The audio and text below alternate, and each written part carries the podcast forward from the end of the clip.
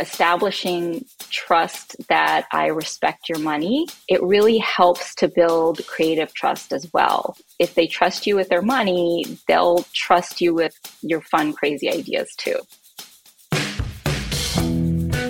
Hi, I'm Kaitlin Petersen, the editor in chief of Business of Home. Welcome to Trade Tales. In every episode, I'll be talking to interior designers about everything from nurturing creativity and finding their firm's financial footing to discovering their own version of success. This season, we're also focusing on finding purpose, whether that's in the work you do for clients or your impact on the world at large. My guest today is a designer whose early encounter with a Take Charge client left her project in ruins and almost derailed her firm's growth. The story of her rebound is a masterclass in taking concrete steps to secure your client's trust before it's too late. I can't wait to share it with you. But first, a quick word from our sponsors.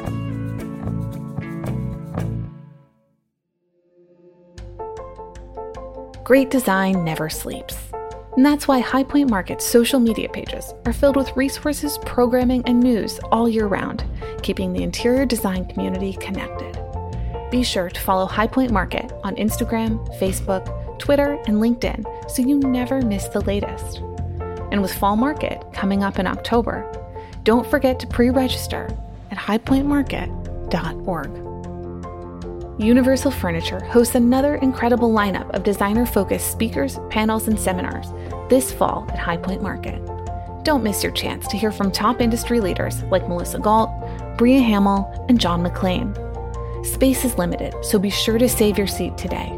Registration is open now at universalfurniture.com slash market events.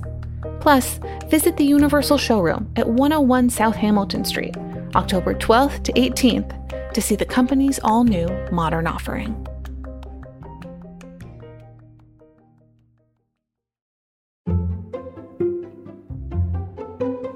I always had an interest and a love for design and architecture. You know, it was something as a kid, you know, I would sketch floor plans and I loved the home TV shows and things like that. But I also had a real interest in the business world. And when I applied to college, I actually applied to architecture schools and business schools. I said, well, if I got into my dream school of Wharton, then that's the, the path I would take. And that's what I did.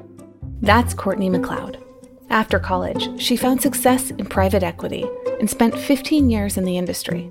Still, she couldn't quite shake her early dreams of design. Towards the end of that career, I, I really felt the desire to take that other path. I just loved to decorate my own spaces. And I live in New York City, and I would literally move every two years just so I could decorate a new apartment, which is insane. Was approaching 40, and I said, you know, now's the time to, to pursue that. And, you know, I, I didn't really have a plan. I just, I left my old job. And as soon as I did, though, I felt zero doubt. You know, as soon as I made that leap, I just, I knew I was on the right path. Courtney enrolled in design classes, expecting to land an internship with a firm to kick off her second career. Then, a move uptown took her journey in an unexpected new direction. I moved up to Harlem into a smaller apartment and, you know, I said, well, I'm going to decorate this, you know, in a really cute way. It'll, I'll shoot it, you know, I'll have a little bit of a portfolio. And I was selling some furniture out of that apartment and a woman came and to look at some chairs and she thought the apartment was, you know, really adorable. And, you know, we got to chatting and, and I said, oh, you know, I'm, I'm making this change. And she said, well, you know, would you maybe help me? And I thought, well, okay, you know, you're buying my old chairs, but you know, sure, why not? It turned out she had a beautiful apartment down near Washington Square Park, and she was my first client. It was a wonderful, wonderful learning experience. And it was the moment where I said, okay, you know what? Maybe I can do this really on my own. In 2012, Courtney launched her own firm, called Right Meets Left Interior Design, in a nod to her ability to blend creativity with a process oriented approach. I wanted to talk to her about how her first show house experience provided her business with an unexpected lifeline, why she always asks clients to define what a successful project will mean to them, and how she's finding purpose creating opportunities for the industry's underrepresented groups. What did your process look like when you think back to that first job? How did you approach the the sourcing, the shopping, the styling, you know, working with the client? Where did you look to to sort of understand what that relationship should be like? I realized very early on, you know, the importance of being able to really clearly articulate your vision and your ideas and to really understand how to execute them. Uh, and that's that's the challenge, especially in the beginning, because you know you don't have all of the resources lined up. You don't have a deep knowledge of all of the the vendors that are available.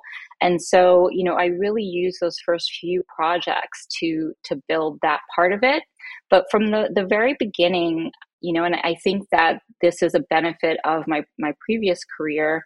You know that I'm good at communicating uh, my ideas. I'm good at maybe convincing people that they're good ideas. um, you know, so it's really the presentation skills, the communication skills. Uh, I think really translated, uh, you know, from from my my former life. You know, establishing trust that I respect your money and I'm looking to create value for you. It really helps to build creative trust as well because if they trust you with their money, they'll trust you with your fun, crazy ideas too. So, how do you structure the client relationship so that you can build that financial trust at the beginning and gain that creative freedom down the road? Is there sort of a key to unlocking that comfort for the client? So, for me, the very first interaction, the first phone call, we take some time to say, okay, this is our process. We have, you know, a five phase process. These are all the steps that we go through. This is how we get to those, you know, beautiful end results. You know, we say this is what the journey that we're going to take you on.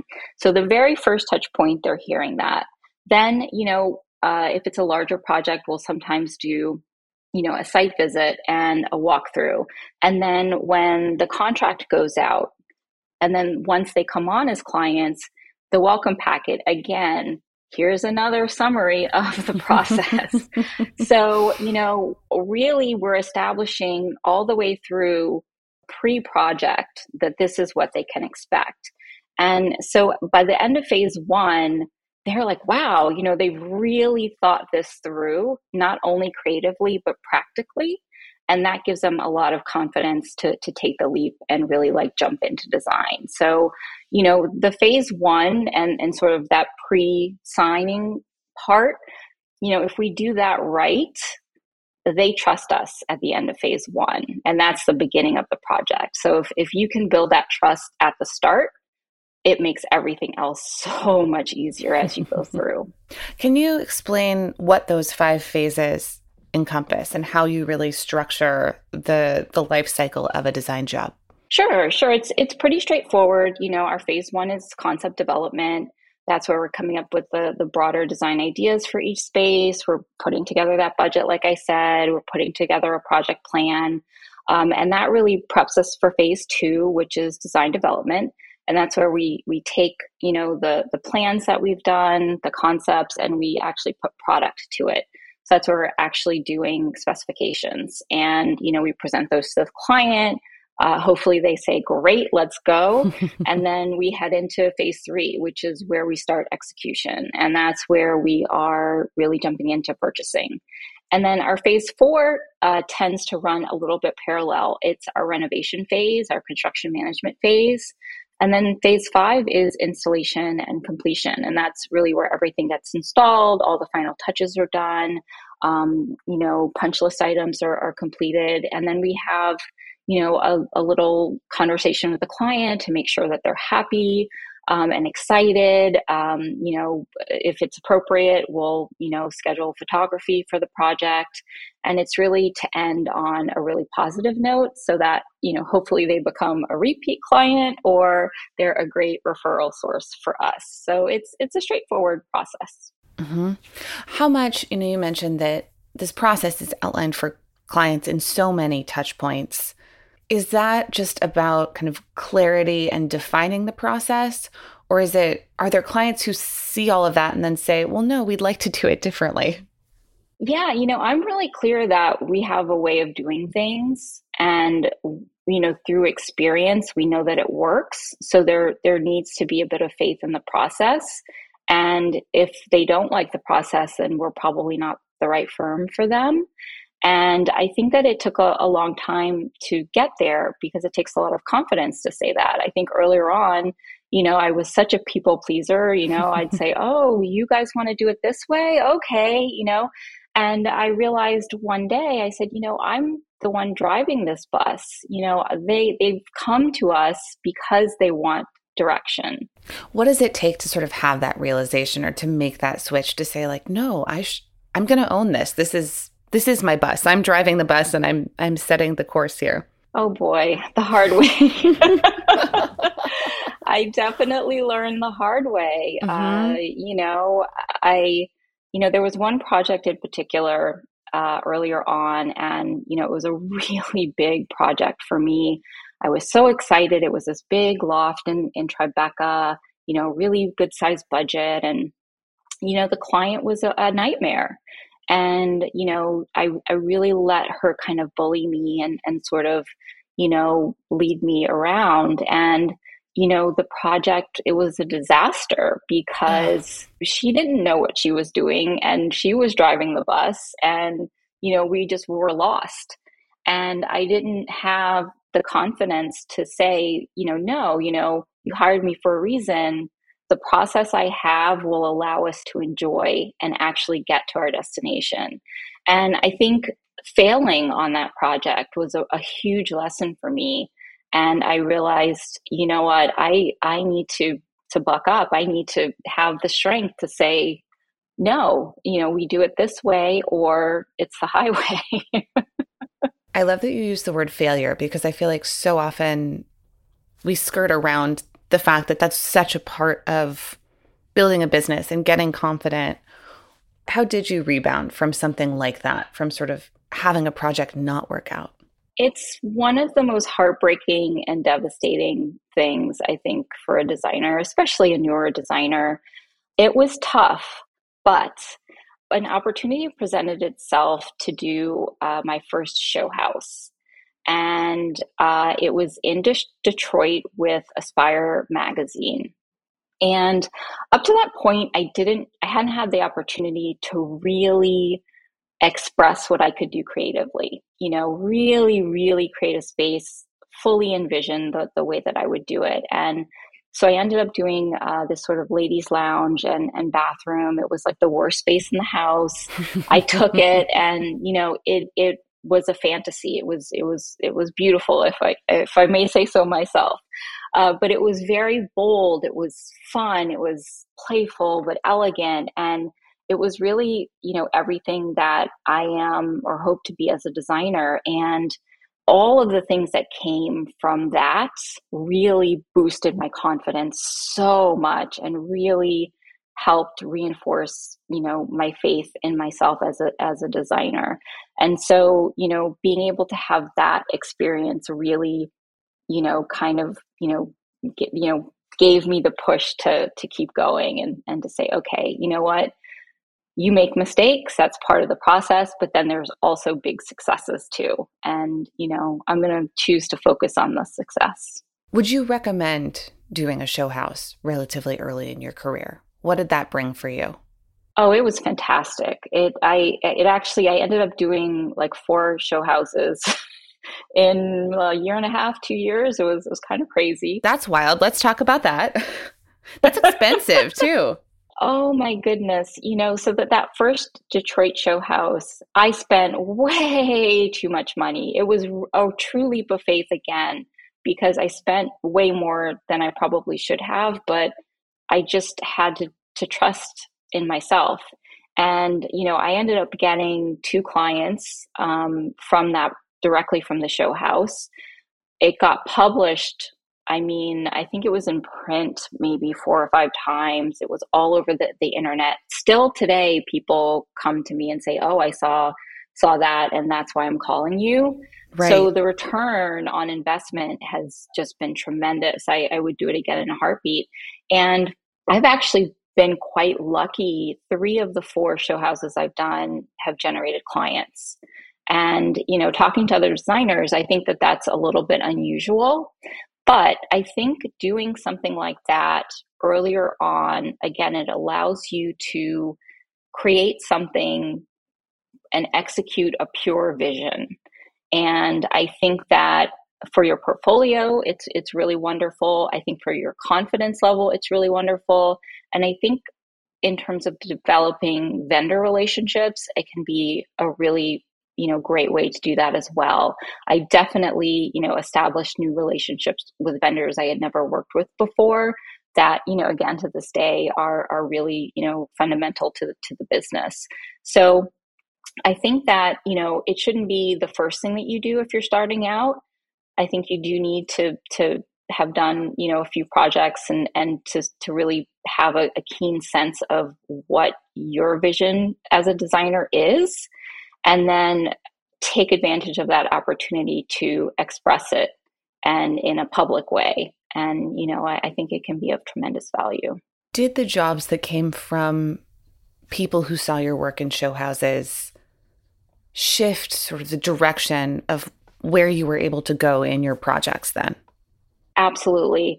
You know, another thing that it, it really helped was I was fearful to be really honest about who I am as a designer.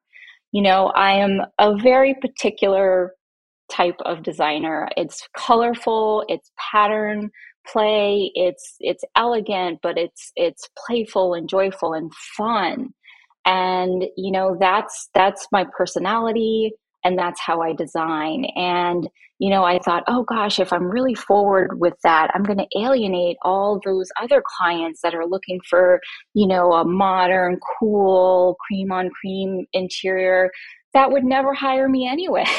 so I, you know, and and doing doing that first show house made me realize that it's okay to be really clear about who I am as a designer. And when I made that change, that really was the turning point because my messaging in terms of how I'm marketing myself got very clear.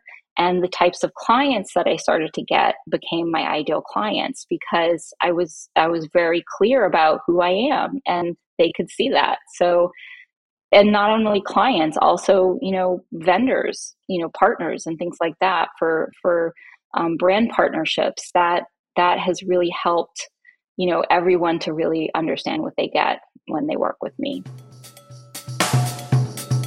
Beeline to universal furniture at high point market this fall where you'll discover over a 100 introductions to the brand's modern collection with new pieces for the whole home beautifully displayed in Universal's 115,000 square foot showroom. This is an experience you don't want to miss. And while you're there, visit the Designer's Lounge for hair touch ups at the beauty bar, designated designer only workspaces, and special events throughout Fall Market. You can sign up online at universalfurniture.com slash market events and visit the Universal Showroom October 12th to 18th at 101 South Hamilton Street. I want to go back to onboarding new clients for a second. You mentioned, you know, this kind of steady stream of meetings, a contract, a welcome packet. How did you build the framework to really bring that client into the process from the beginning? Yeah, it was really trial and error for me. Um, and it was a lot of um, listening to podcasts like this. It was, you know, talking to other designers it was really seeing what a lot of other people were doing and then picking what I thought would work for myself and my firm. And, you know, I would ask clients, you know, I, I, would sort of, you know, when we would do it a certain way, I would say, oh, you know, did you find that helpful? You know, did, did you like this? Did you not like that?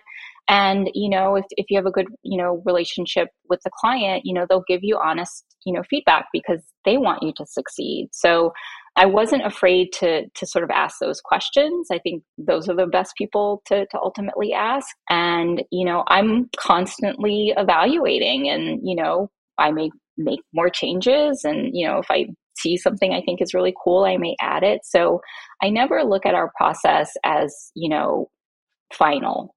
There's always room for evolution. There's always room for improvement and you know i'm not afraid to to kind of take those those chances what does your welcome packet look like today? So it starts with you know a, little letter you know of greeting and it's just you know we're so excited to get started to work with you. It's going to be a great process you know just sort of that intro. And then um, we have our client questionnaire and it's where we you know we're asking those practical questions you know who's living in the house you know or you know all, all that kind of stuff. And the last question we ask is, you know, for you, what would a successful project and process look like? And I really love that question uh, because it, it really gives a lot of insight into the thinking of the client and their expectations. And I found that it really helps us understand how to, you know, approach the project. What do clients tell you when you ask them what success means to them? Oh gosh. Oh, we get so such varied responses. You know, some clients are like, oh, you know, I, I'm really excited about design. You know, I, I want a beautiful home, but I also want to learn, you know, through the process. I want to participate. Some clients are like, oh, we're super busy. And so we just want, you know, show us a couple of ideas and, and we'll, you know, we just going. want to open our eyes one day and it's done. Totally, totally. You know, some clients are, are like, this is our dream home. And, you know, we've wanted to do this for so long. And so, you know, we really want something that's going to really inspire us and be aspirational and, you know, things like that. So it's, it's what the client chooses to put under that question, I think is very telling because every client probably wants everything that I just said. But what they choose to put there, I think, really helps us to understand what's the true priority. I know you're already, you know, probably aligned on budget before you take a client in the first place. What's the what's the middle line between kind of assessing, okay, this is a fit for us, this is the right, you know, scope and budget and client personality versus coming out of the end of phase one with sort of a more defined understanding of what the budget's going to be. What changes in that process? Yeah this again another you know hard hard one lesson. You know try, trying to do too much with too little money that is uh, i think a mistake every newer designer makes. And um, it, it's hard for you it's hard for the client it never ends well. And so yes budget is an important part of those initial conversations. I'm I'm I'm not afraid to broach that topic. You know, I ask the question, and probably nine times out of ten, you don't get a straight answer. oh, I don't know, or we don't have one, or yeah. Exactly, exactly. And so, you know, we've done enough projects at this point where I say, oh, well, you know, our typical project, you know, we're usually in this kind of a range you know, our typical living room is kind of this range, that range. And I say, you know, for what you're you're describing, the size of your home, the scope of the work you're talking about, you know, you're probably looking at and I give a really wide range. I'll say okay. you're somewhere in the in the 250 to 500 range or something like that or or you're in the 750 to a million range something like that. And then I gauge the reaction, right? right. Because if there, if it's like horror, right right. Then i i clear i quickly see okay you know i i you know i'm not sure if it's going to be the perfect fit for us you know and i i sort of i do take a little bit more time with them before deciding that they would be a right client because they're coming to us because they've seen our work. And i need to be clear that you know i can't give you that on this other budget. You know i can do my very best for you but you know your expectations you know have to have to be realistic too. Um, and so you know the way our contract is structured is uh, phase one we we upfront take our phase one fee as a retainer as a non-refundable retainer. And so i tell them you're signing up just for phase one. That's all you're committing to at the very beginning. And at the end of phase one, my goal is for you to walk away. If you did walk away with something of value, and you're going to walk away with furniture plans, you're going to walk away with a budget, you're going to walk away with a project schedule, and you're going to walk away with design concepts. Um, knock on wood, we haven't had anyone stop at this one, thankfully. But, um, you know, and so by the end of phase one, we're all on the same page with the budget because we have enough information at that point to be able to put some real numbers to to what what we're trying to do. And so if a client asks me you know before we start a project what's the what's the budget? Like what's my all in spend? Yeah. Yeah. I say you know i can't tell you that without going through phase 1 because i need to have confidence in what i'm telling you you know and I, I, really am clear that you know i never tell you something that i can't stand by. And you know i could throw some number out there you know just to get you to sign and but that that isn't how i operate. And so i think for the most part people appreciate that you know that okay you know she's she's not just kind of giving me some bs you know she's she's someone who who actually wants to have enough information to give me a really informed answer and uh, yeah i found that that works quite well how does your you you know you charge the the flat fee for that conceptual phase how does your billing shift for the remainder of the project yeah, so we are a bit of a hybrid. So we phase our phase one is our most defined process, and so it's it's easier for us to to charge that as a flat fee. Yep. And then uh, our phase two, our sourcing phase is uh, hourly, our phase three, uh, which is purchasing, we do charge a markup and um, a small hourly uh, fee. And uh, our phase four, which is our renovation construction management, uh, that is also um, an hourly. And then for install, depending on the project, uh, we'll either quote um, a day rate or we'll you know do it hourly. So uh, it's it's a little bit of a hybrid what did it take to get that hybrid model right and to understand you know how to assign different values to the different phases of the business? Oh boy the hard way. Yeah. The hard way. Um, uh, trial and error again. You know over the years i tried every conceivable pricing model flat fee 100% hourly you know no markup and just just a, a design fee. And you know i spent really the first maybe four or five years in that trying to find the right thing phase. And it really was i'm not making enough money even on you know quote unquote good projects. And i i really realized this is what's working when i tried this model yeah. And I've been using this model for years now and have not changed it, not not interested in changing it. It really, really works. And it was hard to get there for me. You know, again though, I, I think this is one of those things where it's it's not one size fits all. You have to find something that you're comfortable with. I feel like in conversations I have with designers about how you bill for your work, so much of it ends up being about the alignment with how you think about the value you're delivering in that phase of the project. It's so, so true. And, you know, when you undervalue yourself enough times, it just generates such frustration. Right. You know, and for me, I reached that moment where I, I said to myself, you know what, I'm going to lose the love I have of doing this. You know what I mean? I, I don't want to lose my joy. And I don't want to let something like this stop me from pursuing my dream. And I realized that, you know, I need to to make this work for myself. And uh, yeah, it's a hard lesson. You've said we. I know you've built a team around you. When did you start hiring and what does your team look like today?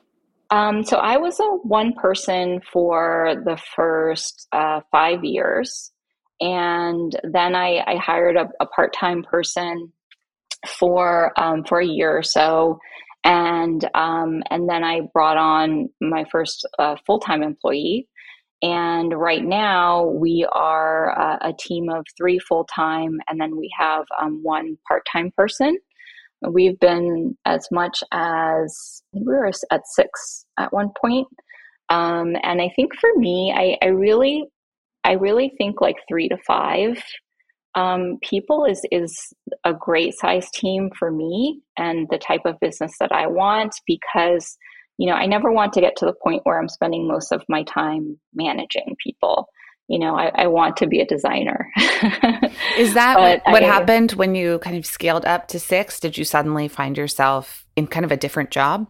Yeah, I was. I was. And you know there's also a lot of pressure you know when you when you have people counting on you in that way and so you know for me it's it's finding that balance with having a team that can handle the type of work that you know we want to be doing with you know the pressures of the financial obligations of of employees. Where are you delegating to your team and what are the things that you want to hold on to as the principal for yourself? Uh, so uh, we have a studio director um, who is truly the backbone of the company, and hiring her and, and really having her, you know, grow and continue to grow the way that she has has you know benefited me personally so so so much because i've been able to take a lot off my plate you know having someone else to handle more things like you know, client billing and installation scheduling and working with contractors, stuff like that. Those are the things that I really do not like to do. Yeah. And um, those are things that she loves to do. So it's a really great partnership there, and and that that's been a really wonderful change. Um, and then we have um, a junior designer who you know again just has she's been been with us for a year and has just grown by leaps and bounds and you know I, I don't care your title or the background you know i just i want to see what you can do and the more you show me you can do and the more you know you show that you want to do i'll give it to you. I'll give you the chance. And you know she's doing things that you know designers who have been at a bigger firm for you know three or four years probably aren't doing. And you know that has allowed her to grow tremendously as a designer and it's also you know allowed us to to do a lot more work with a smaller team. So so that's been really great. Uh, and then our, our part-time person is so lovely and she sort of you know pinch hits on the design side um, so she helps a lot with uh, sourcing. Um, and so, sort of, she steps in more once we've got concepts nailed down. And then, you know, I'll say, oh, you know, I'm looking for, you know, um, a blue performance velvet for the sofa. You know, can you get me options? So it's it's kind of like that that sort of thing. You know, but I, I think team development for me is is so so important. Um, you know, it's it's I, I bring my team everywhere with me I can you know, I think it's really important for them to develop their own relationships in the industry. I, I, want people to know who they are. You know, if they stay with me, if they, you know, go out on their own, you know, I, I want to be preparing them for success. So, you know, as I've grown as a designer, as my my business continues to develop, you know, that mentorship part is so so important to me. And um, I want them to succeed. I, I and it's it's something that just is so I feel it in in my gut in my soul. So you know, whenever I'm thinking about what each person is doing, that's always in the back of my mind. I, I, never want someone to just be sitting doing, you know, CAD in the corner all day, unless they wanted to do that. But right. you know, I, I I prefer to to have someone experience all phases and have you know exposure to to all aspects. And i think that you know you you end up a lot uh, more well developed in the end. If you're headed to high point market this fall it's time to make your travel plans. Simplify that itinerary planning with the complimentary services of TravelQuest from flights to car rentals and local accommodations, TravelQuest can deftly assist with configuring your team's market logistics all week long. Call TravelQuest at 336 434 9920 or email hpmarket at travelquestinc.com. Has the growth of those team members you have changed the way you interact with clients or changed where clients see you throughout the process? Oh, absolutely. Absolutely. It's, it's really interesting. Um, clients really do approach you differently when you have a team. They take you a little bit more seriously. Did that shift surprise you? It really did. It really, really did. And, you know, I'll be honest, I like it. I like it. Um, but I also, you know, the team members they're they're lovely people as well. And so the clients really like interacting with them as well. And so you know a lot of times you know for the smaller things they'll naturally go to them. So you know clients know that they can go to them and they'll get the right answer. And so that really helps. And so they they reserve coming to me for the bigger questions right? And then they naturally go to my team for the the smaller you know nitty gritty questions. So it, it, works really really well. I think it really helps that um, whenever we do have a, a big client meeting or a presentation we're all in that meeting.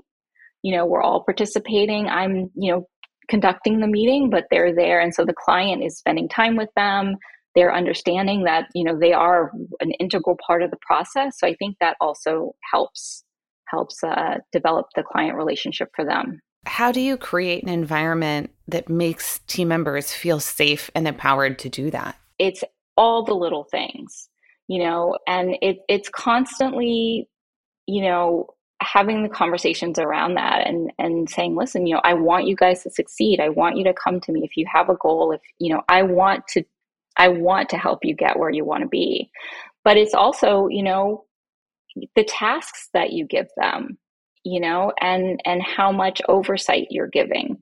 So for instance with our junior designer you know at first i you know was very you know active with her you know i'd give her a task and then i'd work really closely with her. And then as i saw that she could really start to do things you know i stepped back and and i and she could see feel that you know right. and i started to give her bigger tasks and not you know micromanage or anything. And so it develops over time and I think it's incumbent on you as a leader to have faith in your team, to know that people are going to make mistakes. I make mistakes all the time, and that's it's okay. You know, that's yeah. part of growth. And, you know, I think I think a lot of times people are so afraid of of you know team members making mistakes and oh my god you know blah blah blah blah blah but i've never found that that is an issue because you communicate very well as a team you know we're we're up to speed on everything that's going on. So so there's nothing that's happening in the business that i'm like oh god i have no idea what's going on. But i will right. say it's so fun like on installations and stuff like that where I, I know the days that it's happening and i have no idea right. any of the details and i love that. That's amazing you did not name your business after yourself. And i would love to know kind of how you landed on your name. What made you look to you know something else as sort of the right model to follow um, and what that's meant for your business as you grow? When i started the company i didn't have a clear vision of whether I wanted to just, you know, be a solo shop or have a team, but I always wanted it to be a bigger kind of idea or concept than than just me. And so that was really the impetus to not just put my name on it. I wanted it to communicate something. Um, so before you know anything about me, it'll communicate something. And it's a little fun, it's a little cheesy, it's a little playful, but it also perfectly encapsulates like my approach to design. I am very much a melding of the right brain and left brain. You know, it's the analytical and creative. That blend is my superpower. And so I think the name is a playful way to communicate that from the start, but it's also a little fun. And so that's my kind of client, you know, someone that'll that'll look at it and say, "Oh, like chuckle and say, "Oh, that's kind of clever," you know. uh, that's my kind of person. And so I think that it it delivers a little bit of a message from the very beginning. The theme of this season of Trade Tales, or one of the themes of this season of Trade Tales, is really about finding a sense of purpose in your work. What does that mean for you, and how are you looking for meaning as you dive into a client project or as you look at the design industry at large? Yeah, for me, it's it's very clear. You know, it's creating opportunities, especially for other Black women in this industry. Being in this industry now for 11 years, knowing the difficulty getting started, being taken seriously, acquiring clients, developing relationships with brands, you know, I've, I've been there and I understand how difficult it is. And we have a real problem in the industry. And it's not a short term solution. There has to be individual personal development for people to come into this industry, get that early on, and then be able to take that and grow from there. And so for me, you know, that's a lot of why I sh- structure all of, you know, the business part. You know, I always have that in the back of my mind. And, you know, the things that I choose to be involved with outside of the business, it's all very much focused on that. And for me, that's so fulfilling. Um, you know, I, I I'll do you know maybe once or twice a month. You know, I'll have like a college person or a high school student or something reach out and say, "Oh, can you know we do a little Zoom or something?" And I I love doing that. You know, because I I tell them, you know, now you know someone in the industry. When you're ready, you know me. You know, reach out. I want to help you. You know, and I think that that's so, so, so important because, you know, when, you know, being visible and, and for other younger folks who look like me to see someone, you know, have some success, I think that's really important. Ultimately, that's the number one goal. So I feel really blessed that I have had opportunities to to have that kind of impact, and I, I, hope I can continue to have that, and and if if anything, have more opportunities to do that. When you look back, what is the one thing you know now that you wish you had known when you jumped in? Oh boy, you know, I always have the same answer, and it's charge a markup. I, for a few years, too many years, I was like, oh, markups, no way, I'm never doing that. And I made no money for too long. yeah. Well, what was it that kept you from doing it? What made you think, no way, I can't do that? I didn't understand that the markup is part of the design fee. I thought the markup, I said, oh gosh, you know, like, why would I charge for that product that I didn't make? You know, I was kind of thinking about it from that perspective when now I view it as it's part of the design fee, right? I could not charge a markup, and then all of that markup money would need to be in the design fee. Right. So I view it as a way to make the process more palatable for clients and more accessible because you know maybe you know you don't have i don't know $150000 for a design fee you know but you know maybe we can charge you a, a design fee and get that money on the markup it, it was never any about client pushback. It was purely an internal conversation that I was saying, I just don't understand it. And it wasn't until I really realized, wait a second, it's part of the design fee. That's when it clicked. And I said, wait, that makes sense. Was there client pushback when you made that shift? No, absolutely not. Absolutely not. And, you know, it's interesting. Um, one of our, our best clients, we did a fabulous house for them in DC. At the very beginning, you know, she was going over the contract and she didn't understand the markup. You know, she didn't quite understand how it worked. And I just took some time and I, I explained how it works. And I was like, higher level, I said, you know, we split the design fee as part, you know, a cash fee and part markup. And I said, you know, there's value in that from you for you as a client because you know the bulk of our markup is on to the trade products right and so you know you're gaining access to products that you wouldn't be able to otherwise and many times our trade plus markup you know if that product is available at retail it might even be less or it's comparable So it's, I sort of say it like that. Like, you know, it's not that you're paying more than you would if you went to a high end showroom, you know, and, and, and bought this, the same piece. It's that we're giving you all of the service that that showroom would have given you. And that service is part of our design process. And so, you know, we like to, to do it that way. And I say, you know, alternatively, we could do no markup and then we're going to charge you and i give them some insane number for the for the design fee. Right. And then they say oh no no no no that makes sense. the, the markup that, was great. Yeah. Yeah yeah. So you know i've only had that conversation a handful of times and and it's always been oh, okay get it. And but i i will caveat that with it, it it's the right kind of client though right? Because the wrong client will never get it ever. They're ever, looking ever. for a deal. And yeah. They're looking for a deal. And I think you have to decide as a designer if that client makes sense for you, especially if you're getting so much at the very beginning when you're talking about the contract and stuff and they're just so focused. That's a real red flag. I mean, I would really think twice about about working with that person. What are red flags for you? What makes you want to say no to a project today? Oh boy, I think for me, a personality perspective mismatch. You know, I don't want to work with a jerk. Yeah. you know, so so that's why it's so important in the beginning. I want to spend some time with that person. Um, I really like to try to meet in person if possible and spend an hour with them the real purpose for that is for me to understand like how are they talking to me? How are they interacting? Um, if i have a team member there how are they interacting with them?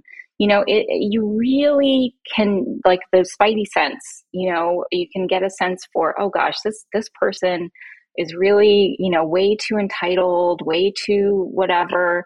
I don't think it's the right fit. And so for for me because i've had more than my fair share of the wrong kind of right. client. I've understood that the budget doesn't matter. It's never worth your peace of mind and and and your happiness in your in your work. It just it never is. And you know, I I walked away from probably one of the biggest projects of my career because of that. And it was so scary to do that and this client just was just awful. They were just really really unpleasant. And it was hard but once i did it I- i'm so grateful that i did. I'm so grateful. Is that a privilege of being established? Like is there a phase at the beginning where you don't get to care about whether or not the client is a jerk? Or do you think that that's something you can prioritize from the get-go and still kind of come out the other side and make it out okay Honestly, it's 100% a privilege of having established a pipeline and referrals and, and a network. Real talk, you don't have the luxury to be able to weed out people based on that.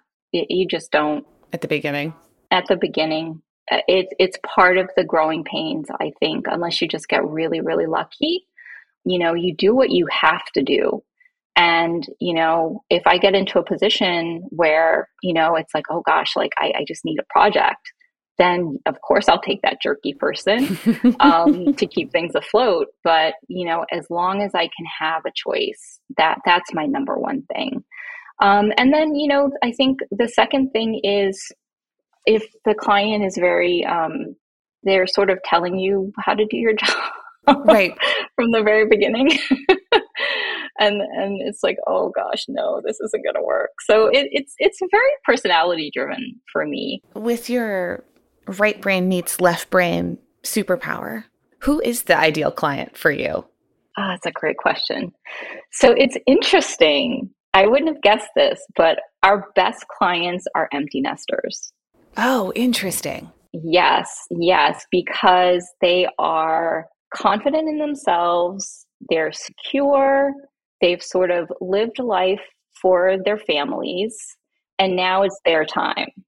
And they are so open to having fun, to doing something different, to doing something that's really for them. And they really respect you as a professional. I think that they just get it. They they get my message. They get our process. They get me a little bit better. Um, I find that younger clients tend to, ironically, tend to be more controlling or try to be more controlling, um, you know, and, and a little bit um, less apt to, you know, trust trust you and trust the process. Um, so I think that it it tends to be a more of a heavy lift with the younger clients. You know, you mentioned early on that you ask clients in your questionnaire what a successful project looks like. And I love that because I end this show by asking my guests what success looks like for you. So, what is success to you? How do you define that for yourself today? I'm at that stage where it's been a lot of growth and a lot of exposure, and it's figuring out what to do with that. I'm blessed with a lot of potential opportunities. And so success for me would be navigating this this amazing time into something that's sustainable. Success for me would be seeing my team either continue to grow with me or to go off and and do amazing things. You know success for me is to you know retain the the joy that I get from doing this. You know, I'm one of those lucky people that get to do what they absolutely love. It's a blessing and a curse, you know, because when I try to say, "Oh, downtime," all I want to do is pick up a design uh-huh. book. yeah, so, yeah.